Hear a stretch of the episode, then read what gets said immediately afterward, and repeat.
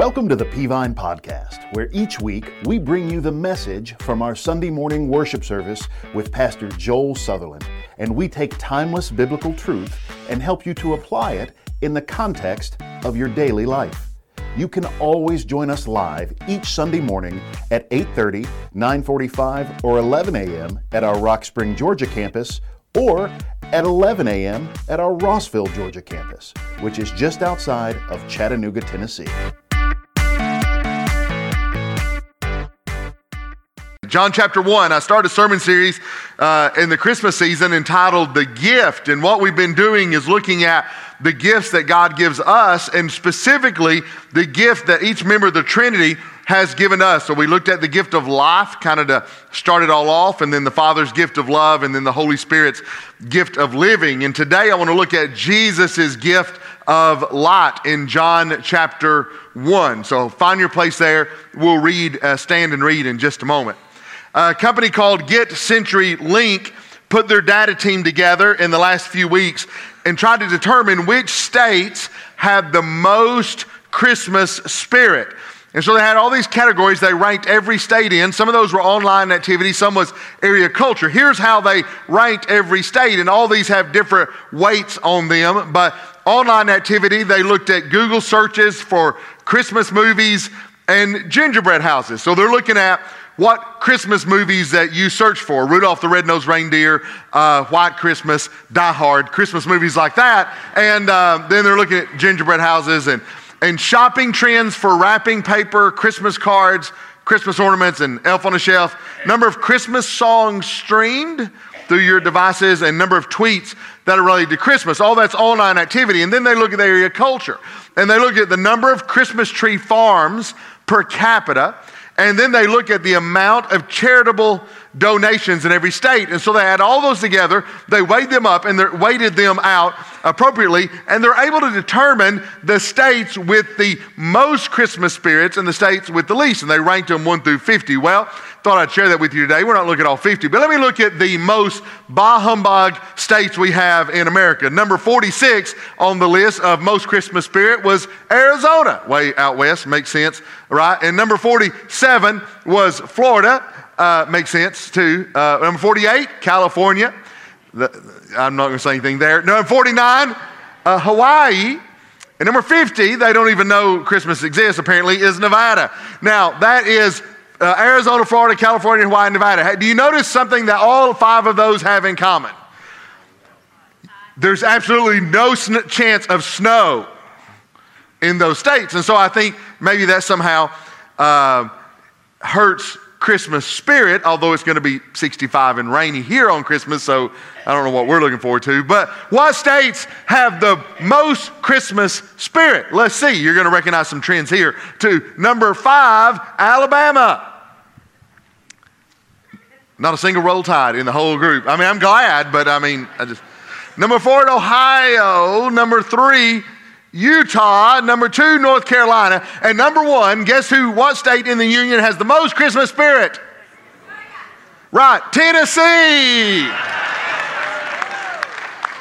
We take a little pride in that. And slow your roll, not the University of Tennessee. They actually studied the University of Tennessee, found out they had no spirit whatsoever at the University of Tennessee. Uh, um, but we'll, we'll claim the state of Tennessee a little bit, right? Right here close to us. It's funny to me that we're measuring Christmas spirit. And the metrics we're using are gingerbread houses, trees, tweets, and movies. Gingerbread houses, trees, tweets, and movies.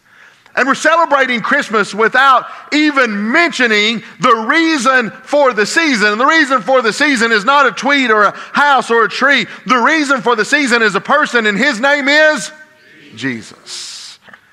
We only have Christmas because of Jesus. We only have Christmas because of his sacrifice. We only have Christmas because some 2,000 years ago, the light of the world came into the world. Jesus gave us the gift of light. And the very person for which, whose honor we string Christmas lights throughout our home gets overlooked. We're in John chapter 8, verse 12. The Bible says Jesus spoke to them and said, I am the light of the world. He who follows me will never walk in darkness, but will have the light of life. One of the I am statements of Jesus in the Gospel of John I am the light of the world. Jesus is the light of the world. And when we talk about light, we don't mean like bright lights, we mean like understanding and moral and spiritual insight. We mean, we mean spiritual vision. We mean the light of the gospel that penetrates and enlightens hearts and minds. Jesus is the light of the world.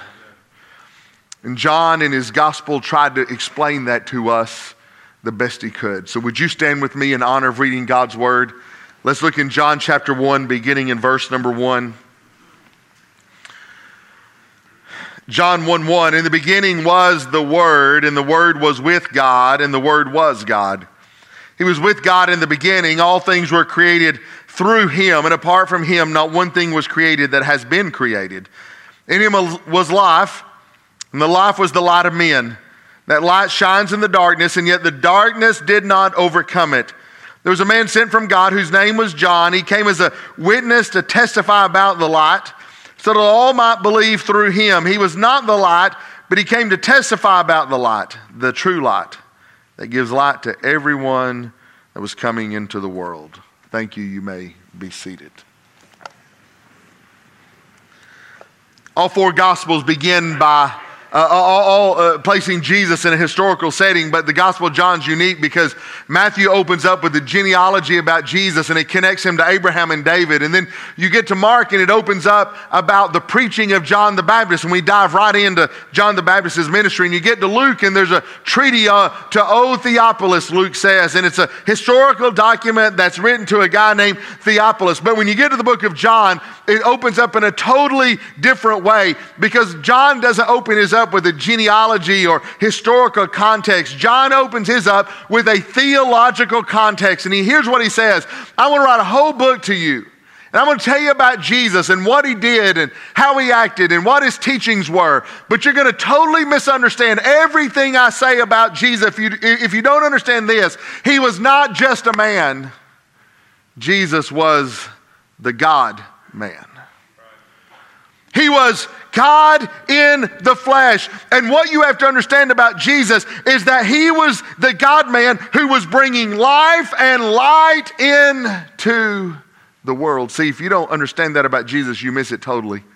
If you think Jesus was a really good teacher, you miss the whole point.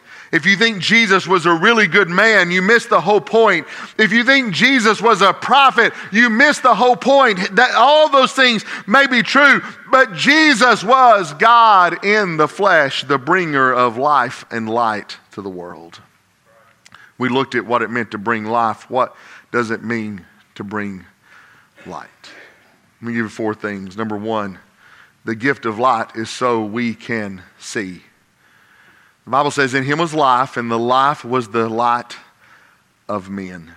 We've already been told that Jesus was the bringer of life. Here's what John tells us, and it's so good. And by the way, we learn almost this when we get into, uh, you know, science in school. We learn that no new matter can be created, and that's exactly what John says right here. That all the matter that has ever been created has already been created, and Jesus did it. He is the creator of all life. But then he takes it a step further and says, not only is he the creator of all life, he is also the creator of all light. That last Christ came to illuminate the way that without Christ, we are in spiritual darkness, that without Christ, we cannot see, first of all, the way of salvation. Mankind is in spiritual darkness without Christ. You know, the world in which we live, we're trying to always invent our own way of salvation. We're always trying to invent our own way to heaven. Do you know there are over 300 religions and denominations in America alone, and 99.99% of those religions believe this that if your good deeds outweigh your bad deeds when you die, somebody might let you into heaven?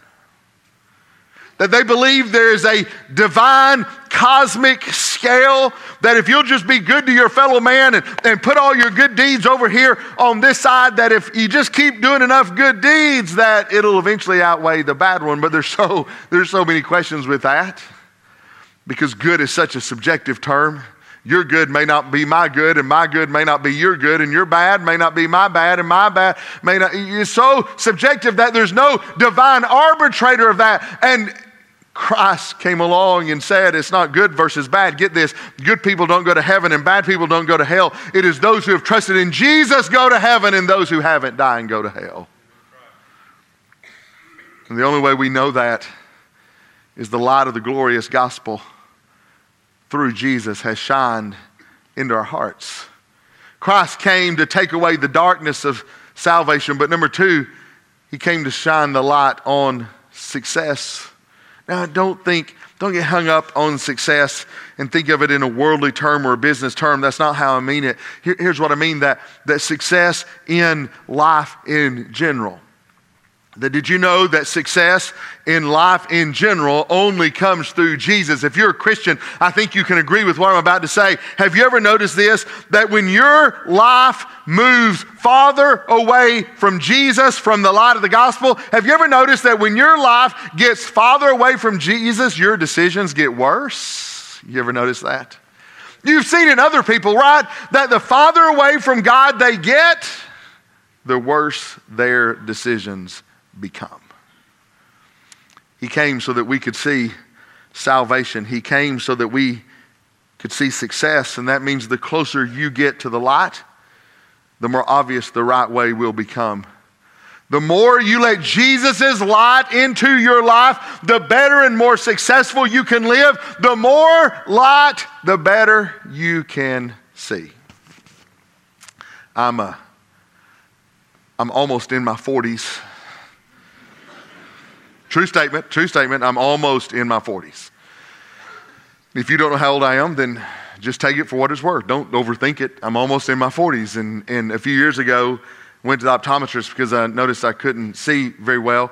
And uh, he said, Hey, you, ma- you made it longer than most people make it. Most people have to go and get some form of reading glasses. And I read a lot. I read not just counting commentator, commentaries and Bibles and study books. I'll, I'll, read this year, I think I'll read 35, 40 books this year just in my normal reading time. I was actually down a little bit this year, so I read a lot. And, and he said, Hey, most people don't make it as far as you do. And so they prescribe me glasses. And here, here's the funny thing uh, when my wife and I go out to a restaurant now, you ever go to a romantic restaurant and they have the lights turned down, you know, in the restaurant? And we went to one the other day and it was just really bright in the restaurant. It was really good. Uh, but I still need my glasses to see. But now you notice an interesting thing happen when you're my age, almost in your 40s at a restaurant. You'll start to notice this that when they turn the lights down, you're like, oh,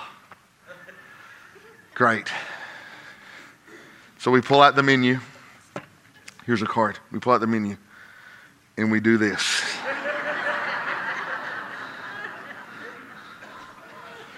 You ever seen anybody do that? Right? You ever seen anybody do that? Have you ever done that? Have you ever done that? Right?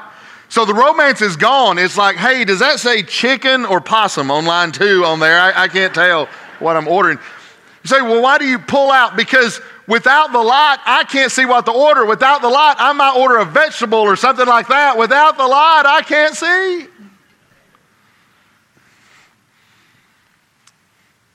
And without Jesus, can I tell you, without Jesus, you're never going to see the way to be saved.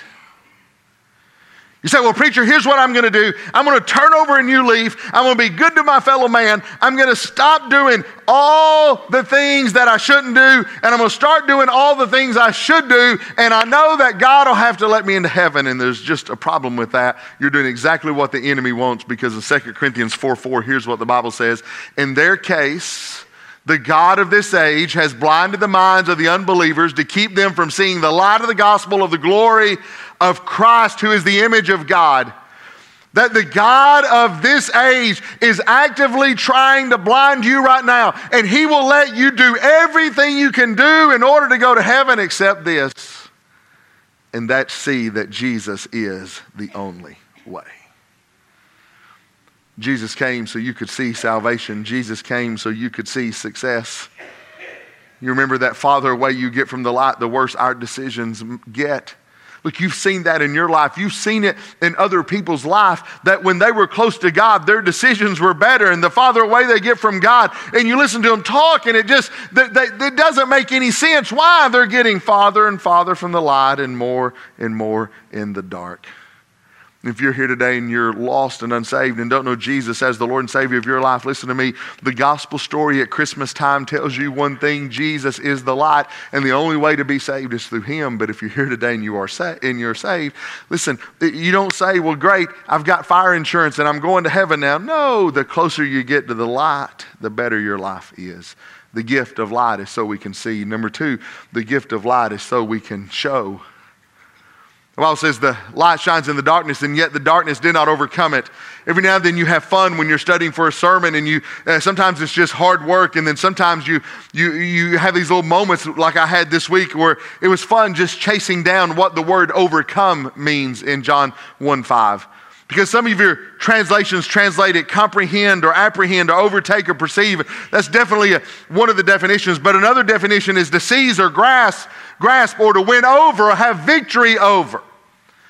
And in the translation of the CSB I read, they chose to translate that way. It probably means both, but it definitely means that. But here, here's what uh, John said that the darkness tried to have victory over the light, but it didn't work. Why? Because the light had victory over the darkness. And John 1 5 is the verse that says this. If I can just sum it up this simply, it says, We win. What do you mean? That the light of Christ that is living in your life is given to you to show the world that victory does come in Jesus. Say, so what do you mean? See, the light that's within me is given so I can show the world that the light is overcoming, that light is stronger than darkness, that Jesus is stronger than the world. Why is it given to us that way? It is given to us so that we can show the world the power that comes through knowing Jesus as your Savior. It's given to me so I can show the world there's victory in Jesus. Why? Because losing doesn't win people over, winning does. Nobody's ever come up to you at work probably and said, Hey, I've noticed your marriage is one of the worst marriages I've ever seen in my life. How does a fellow get what you got? Nobody ever does that. Nobody ever comes to you and said, Hey, I've noticed that you live your life on the edge of bankruptcy and you're terrible with money. Tell me how to get what you've got. No, they know how to get that. Losing doesn't attract people, winning does. Do you know this? That when your family stands out above the rest, when your life stands out above the rest, people do say, Hey, how is it you've got your life so together? The light is given so we can show a lost and dying world that victory does come through Jesus. Why? Because losing doesn't win anyone over. For all intents and purposes, for me, football season is over. The, the Bulldogs are out of the playoffs, and Tennessee was never in the playoffs, and uh, Hunt and Falcons are terrible, and so I have. Here's my announcement today. It's about two months until pitchers and catchers report for baseball. Uh, let's just look to baseball, but. I was doing a little research this week and, and I stumbled across the 2005 Kansas City Royals. On August 19, 2005, the Royals set a record that uh, they didn't want to set. They won a Major League modern day era record of losing on August 19, 2005. They lost their 19th game in a row. They were horrible. They were the worst team in baseball. Let me tell you how bad they were. Some of you don't care, but I find it fascinating. Their collective on base percentage was 320, which was 28th all in baseball that year. They finished 29th in homers with 126. Their ERA for their whole pitching staff was 5.49, which is atrocious, and it was the worst in Major League Baseball. They allowed the second most hits. They allowed the second most total bases in all of baseball. They had a whip of 1.57. If you don't know what whip is, it's walks, hits, inning, pitch. And that's terrible for one guy. It's awful for a team. Their pitching was terrible. Their hitting was terrible. Their defense was the worst in Major League Baseball. No starting pitcher won in double digits. They were outscored by 234 runs. And then this happened. I know this has had to happen before, but this is the only time I know about it. I didn't look up. In one season, they fired three managers. Tony Pena, Bob Schaefer, and Buddy Bell all finished with horribly losing records. They finished 43 games out of, four, uh, first place. And they say, Preacher, why you tell us all that? Not because I like baseball, but get this their attendance that year was 1.37 million. Now, sounds like a lot of people, but for baseball standards, it is horrible. Let me, let me break it down for you in people per game. Kansas City averaged 21,756 people per game, only eclipsed by 24 people by the Tampa Bay De- Devil Rays, who are also bad, at 21,732 people per game. You say, why do you tell us that? There's a reason they had almost the worst attendance in baseball. You know why? They were really bad. Nobody ever woke up and said, hey, let's go to a Royals game if we can get tickets. No, their tickets laying on the streets for a Royals game. You know why? Because losing doesn't attract people. In John 1 5, here's what Jesus was trying to tell us that you have the gift of light because your victory shows the world that Jesus has overcome. What do you mean? Your victory over your sin shows the world that Jesus is the light. Your victory in your family shows the world that Jesus is the light. Your victory over your bad habits, your victory over your discouragement, your victory over the storms of life, your victory over difficult situations in your finances, all of that is a beacon that points people to Jesus. And when they say, What's different about you than me? It's not, oh, I'm great at this or I'm great at that. It's Jesus, it's Jesus, it's Jesus. Paul said in Romans chapter 8, he said, Now in all these things we are more than conquerors through him who loved us. I love that. I don't know what more than a conqueror is, but it means something really, really good. In 1 John 5 4, he said this Everyone who's been born of God conquers the world. This is the victory that has conquered the world. Our faith, the gift of light, is so you can show the world that, yes, I have the same issues you have. But because of Christ, because of Christ, I have victory. The gift of light is so you can show. Number three, the gift of light is so we can say. Verse 8, he said he was not the light, but he came to testify about the light. And all of a sudden, in verses, uh, a few verses there, is talking about John the Baptist. And here's what it says about John the Baptist in verse 7 and 8 that he came to be a witness, that he came to testify, and he came to testify. That, those three words are used. It's the Greek word martyr. The word martyr in the Greek at that day meant to bear witness. It, it, it meant to bear witness even to giving up your life. Now, the word martyr in our day has taken on that meaning exclusively, but not so then. The original meaning of the word was that you just bore witness. You were a testifier at a trial, or you were a testifier of something you'd seen. The Bible says that John the Baptist came for this reason to testify that Jesus is the light of the world. And can I say this to you today? We all have a role to play in the kingdom, and that is we are all charged with being a witness of Christ, of sharing what he has done in our life with others. The gift is so we can say, Jesus is the way. You know, we, we love to talk about things that impact our life, right? You don't believe me? Find somebody, find somebody that's lost five pounds, right? Somebody lose five pounds and you say, man, are you losing weight? And what do we do? Like me too, what do you do? You're, if I ever lost five pounds, I'd say it. You know, you know what we do? We're like, yo, yeah, let me tell you what I'm doing. I'm taking these pills and, uh, and I'm going to this gym and I'm doing this exercise and I'm eating this food. And we go on and on and on and on. And really, in your mind, you're thinking, hey, I just want to say good job. I didn't, I didn't need the formula or anything. Why? But we go on and on. Why? Because we've had positive change in our life and we want to tell others about it. Can I tell you that's why the light was given to use? So that it could bring that victory, that positive change in your life, and you can tell others about it.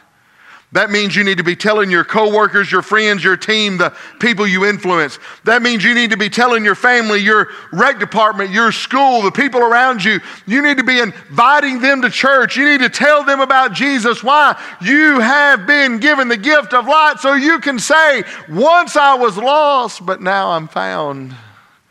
Jesus changed my life, and I'm a witness to the saving power of Jesus. Number four, the gift is given, of light is given to us so we can be saved. And I'm finished. Verse 9.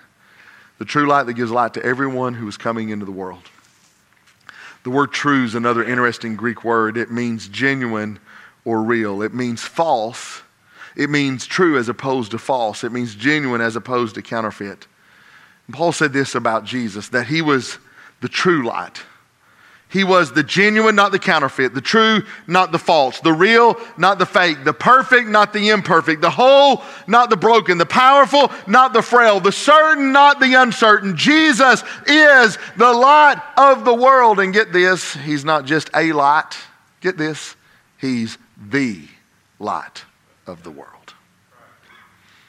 He's not a way, He's the way. He's not a truth, He's the truth. He's not a life, He is the life and the light of the world, and His name is Jesus. Close your Bibles, and I'm finished. A family in New York and a family in Australia have been in a competition for uh, several years now, and the competition is finally over. And They've been competing year after year over who could hold the Guinness World Records for the most lights on a residential property.